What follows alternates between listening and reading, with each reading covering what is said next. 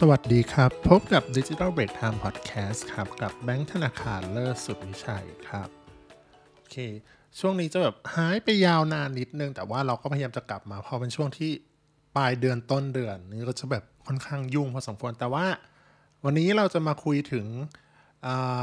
คอนเทนต์ hot อีกแล้ว ใครบอกว่ามาคอนเทนต์ hot เนี่ยแสดงว่า บอกมีคน inbox มาละคุณแบงค์เนี่ยถ้าบอกคอนเทนต์ hot เนี่ยนั่นหมายความว่าคุณเอาคอนเทนต์เก่ามาอัดพอดแคสต์ใช่ไหม ยอมรับเลยว่าใช่จ้า เพราะว่าตอนนี้ยังเขียนคอนเทนต์ใหม่ยังไม่เสร็จเนาะอะโอเค เราจะมาเริ่มว่า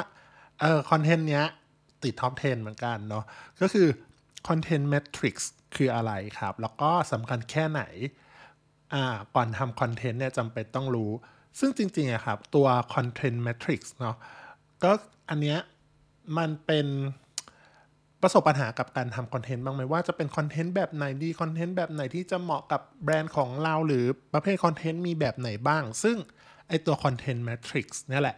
มันเหมือนเป็นการจัดหมวดหมู่ประเภทของคอนเทนต์ว่ามันเกิดมาเพื่ออะไรทำอะไรอะไรอย่างเงี้ยเนาะซึ่งอันเนี้ยครับ เราเอาบทความนี้มาจากเว็บไซต์เอ่อ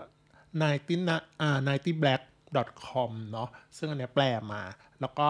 ติดหน้าแรกมานานมากแล้วตั้งแต่ปี 2019 แล้วก็จะแบบเออมันก็ยังดูดีแล้วก็ร่วมสมัยอยู่ โอเค เราจะมาพูดถึงประเภทของ content matrix ก่อน ก็คือ content matrix เนี่ย แบ่งประเภทกันเนาะว่าในการทำ digital marketing หรือทำคอนเทนต์เนี่ย เราจะจัดคอนเทนต์แบบไหนอยู่ในกลุ่มไหนได้บ้าง ซึ่งอันเนี้ยถ้าใครดูวิดีโออยู่เราจะ insert ภาพเข้าไปอะครับ ว่าจริง ๆ แล้วคอนเทนต์เนี่ยมันแบ่งหมวดหมู่ออกเป็นจริงๆเหมือนเป็นกราฟเนาะ สี่เหลี่ยมอ่าเป็นสี่เหลี่ยม x y เนาะเออประมาณเนี้ยมุมซ้ายบนน่ะอันดับแรกเลยเป็นคอนเทนต์ประเภท entertain ครับคอนเทนต์ประเภท entertain เนี่ยคือคอนเทนต์ที่เน้นสร้าง awareness ได้เยอะได้ดี แล้วก็เน้น emotional เป็นหลักด้วยเนาะเออก็คือเน้นคอนเทนต์ที่เล่นกับอารมณ์เป็นหลัก บอกว่าเอ้ยคอนเทนต์แบบไหนที่มีแบบนี้บ้างอะเนาะจริงๆก็คือคอนเทนต์ที่เขาเรียกว่าอะไร สร้าง awareness ได้ดีมาก เช่นพวกการทำไวรัลต่างๆคำถามตอบ quiz อะไรพวกเนี้ยจับผิดภาพแบรนด์ก็ทำอะไรเงี้ยกิจกรรม competition อะไรเนี้ยแข่งขันอะไรเงี้ยล่าชิงรางวัล หรือเป็น mini game เป็นพวกคอนเทนต์แบบเอออะไรพวกเนี้ยเนาะซึ่งคอนเทนต์ประเภทเนี้ยบอกเลยว่าหรือคอนเทนต์เออพวกเนี้ยหรือคอนเทนต์ที่เราเห็นกันบ่อยๆก็ประเภทหวยหรืออะไรเงี้ยเออพวกเนี้ย เป็นคอนเทนต์ที่แบบเน้น entertain เป็นหลัก แล้วก็ emotion เป็นหลักเนาะพวกเนี้ยลองสังเกตดูนะ awareness ดีมาก ถ้าคุณโพสลงไปปุ๊บเนี่ย โอ้โห like engagement share ปัง เออเล่นกับ emotion ก็คือมันไม่ได้แบบ เอ้ย มันไม่ได้เป็นเหตุผลหรืออะไรอะเนาะ มันเล่นกับemotion ล้วนๆ อารมณ์ feeling อะไรอย่างเงี้ย ซึ่งคอนเทนต์ประเภทเนี้ยดีมาก awareness ดี ดีทุกอย่าง มีอย่างเดียวที่ไม่ดีคือไม่ค่อยขาย คือขายยากอะ่ะเออมันเป็นคอนเทนต์ที่ขายได้ยากอะไรเงี้ยเพราะว่าเราคนที่มาชอบอะไรพวกนี้มันก็ไม่อยากไม่ได้อยากดูคอนเทนต์ขายอยู่แล้ว ซึ่งอันเนี้ยเราสามารถจัดแบ่งได้นะว่าเราอยากทำอะไรได้บ้างซึ่งเนี้ยก็ขอให้มีบ้าง แต่ไม่จำเป็นต้องมีเยอะเออถ้าทำคอนเทนต์ประเภทนี้ อันที่สองเนี่ยจะเรียกว่า Inspire นะจะอยู่ฝั่งขวามือของกราฟเป็นหลักขวามือบนเนาะ Inspire เนี่ยคือเป็นเน้น emotional เหมือนกัน แต่ว่า ทำให้เกิดการ purchase ด้วยเน้น purchase เน้นการซื้อเนาะก็คือเน้นอารมณ์ขายของ ซึ่งอันเนี้ยหลายคนบอกเฮ้ยมันมีคอนเทนต์อะไรที่เป็นเน้นอารมณ์ แต่มันยังขายของได้อยู่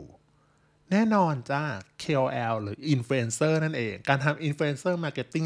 ส่วนใหญ่เนาะเออบางอย่างมันก็มีเหตุผลแหละเออแต่ส่วนใหญ่คือเน้นกับอารมณ์ล้วนๆอะไรเงี้ยเช่น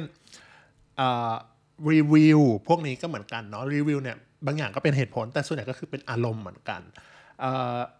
celebrity endorsement พวกนี้ก็เหมือนกันเลยก็คือเป็นพวก KOL ถือของมารีวิวอัดเป็นคลิปอะไรก็ว่ากันไปนะ แล้วก็พวก community forum อย่างพันทิปก็เช่นกันเนาะพวกนี้ก็ถือว่าเป็นคอนเทนต์ประเภทแบบ inspire อ่าจริงๆประเภทคอนเทนต์ประเภทเนี้ยเลยทำให้เกิดเขาเรียกว่าอะไร แบรนด์ก็จ้าง KOL เป็นหลัก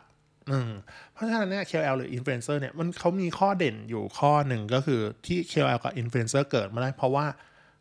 เขาอ่าคนเชื่อมากกว่าแบรนด์พูดเองถูกไหมถ้าแบรนด์พูดนั่นหมายความว่าเออแบรนด์ก็มีดีไง แต่รู้สึกว่าเออแบรนด์ก็ต้องบอกว่าตัวเองดีทั้งนั้น แต่พออินฟลูเอนเซอร์พูดปุ๊บเนี่ย มันดูน่าเชื่อถือมากกว่าแบรนด์เนาะอ่าแบบว่าเออ น่าเชื่อกว่า ซึ่งคอนเทนต์แบบ inspire เนี่ย ก็คือเน้น emotion ต่อ emotional แต่ก็ยังแบบให้เกิดการ purchase ได้ด้วยอ่าก็สามารถแบ่งเงินไปทำคอนเทนต์ตรงนี้ได้เหมือนกันอ่าต่อมาครับเป็นคอนเทนต์ประเภทแบบ educate เนาะคอนเทนต์ประเภท educate คือคือคอนเทนต์ที่ให้ความรู้จะอยู่ทางท่ากราฟเนี่ยก็อยู่ทางซ้ายมือด้านล่างเลยอ่าเป็นคอนเทนต์ที่ให้ awareness เหมือนกัน แล้วก็เอ่อจะตรงข้ามละไม่ได้ใช้เหตุผลแหละ เป็น rational ก็คือเน้นเหตุผลเป็นหลักเนาะเออไม่ได้เน้นใช้อารมณ์โทษทีครับ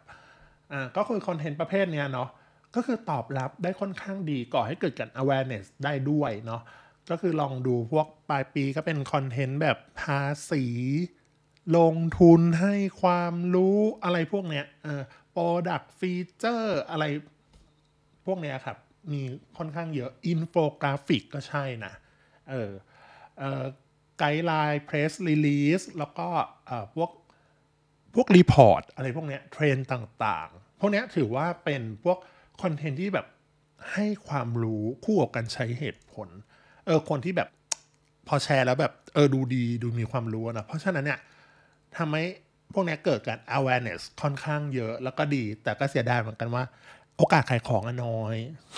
ยกเว้นแบบเออเราทำคอนเทนต์ที่เป็นให้ความรู้เกี่ยวกับด้านนั้นๆ โดยตรงก็มีโอกาสที่จะแฝงขายของได้บ้างอะไรอย่างเงี้ยเนาะ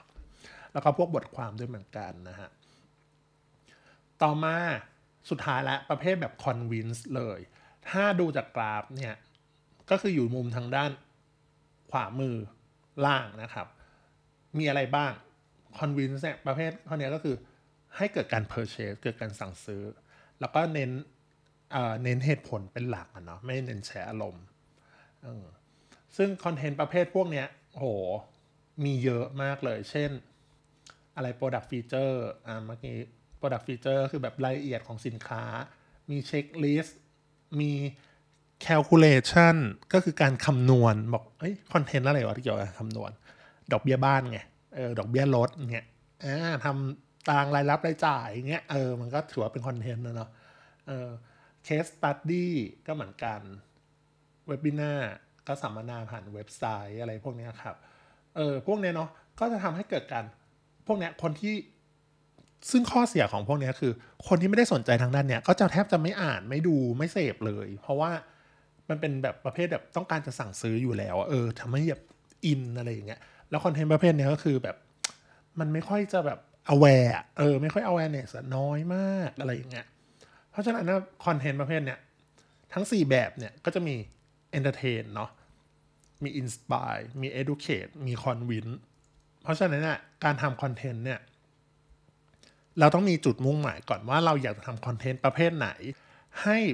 ไม่แบบว่าเออทำอยู่อย่างเดียว อยากให้เน้นแบบสลับสับเปลี่ยนแล้วก็แบ่งสัดส่วนกันไปบ้างทำให้แบ่งเราดูไม่น่าเบื่อเนาะแล้วก็สามารถแฝงขายของเข้าไปได้ด้วยเนาะโอเค วันนี้ไว้แค่นี้ก่อนนะครับ สวัสดีครับ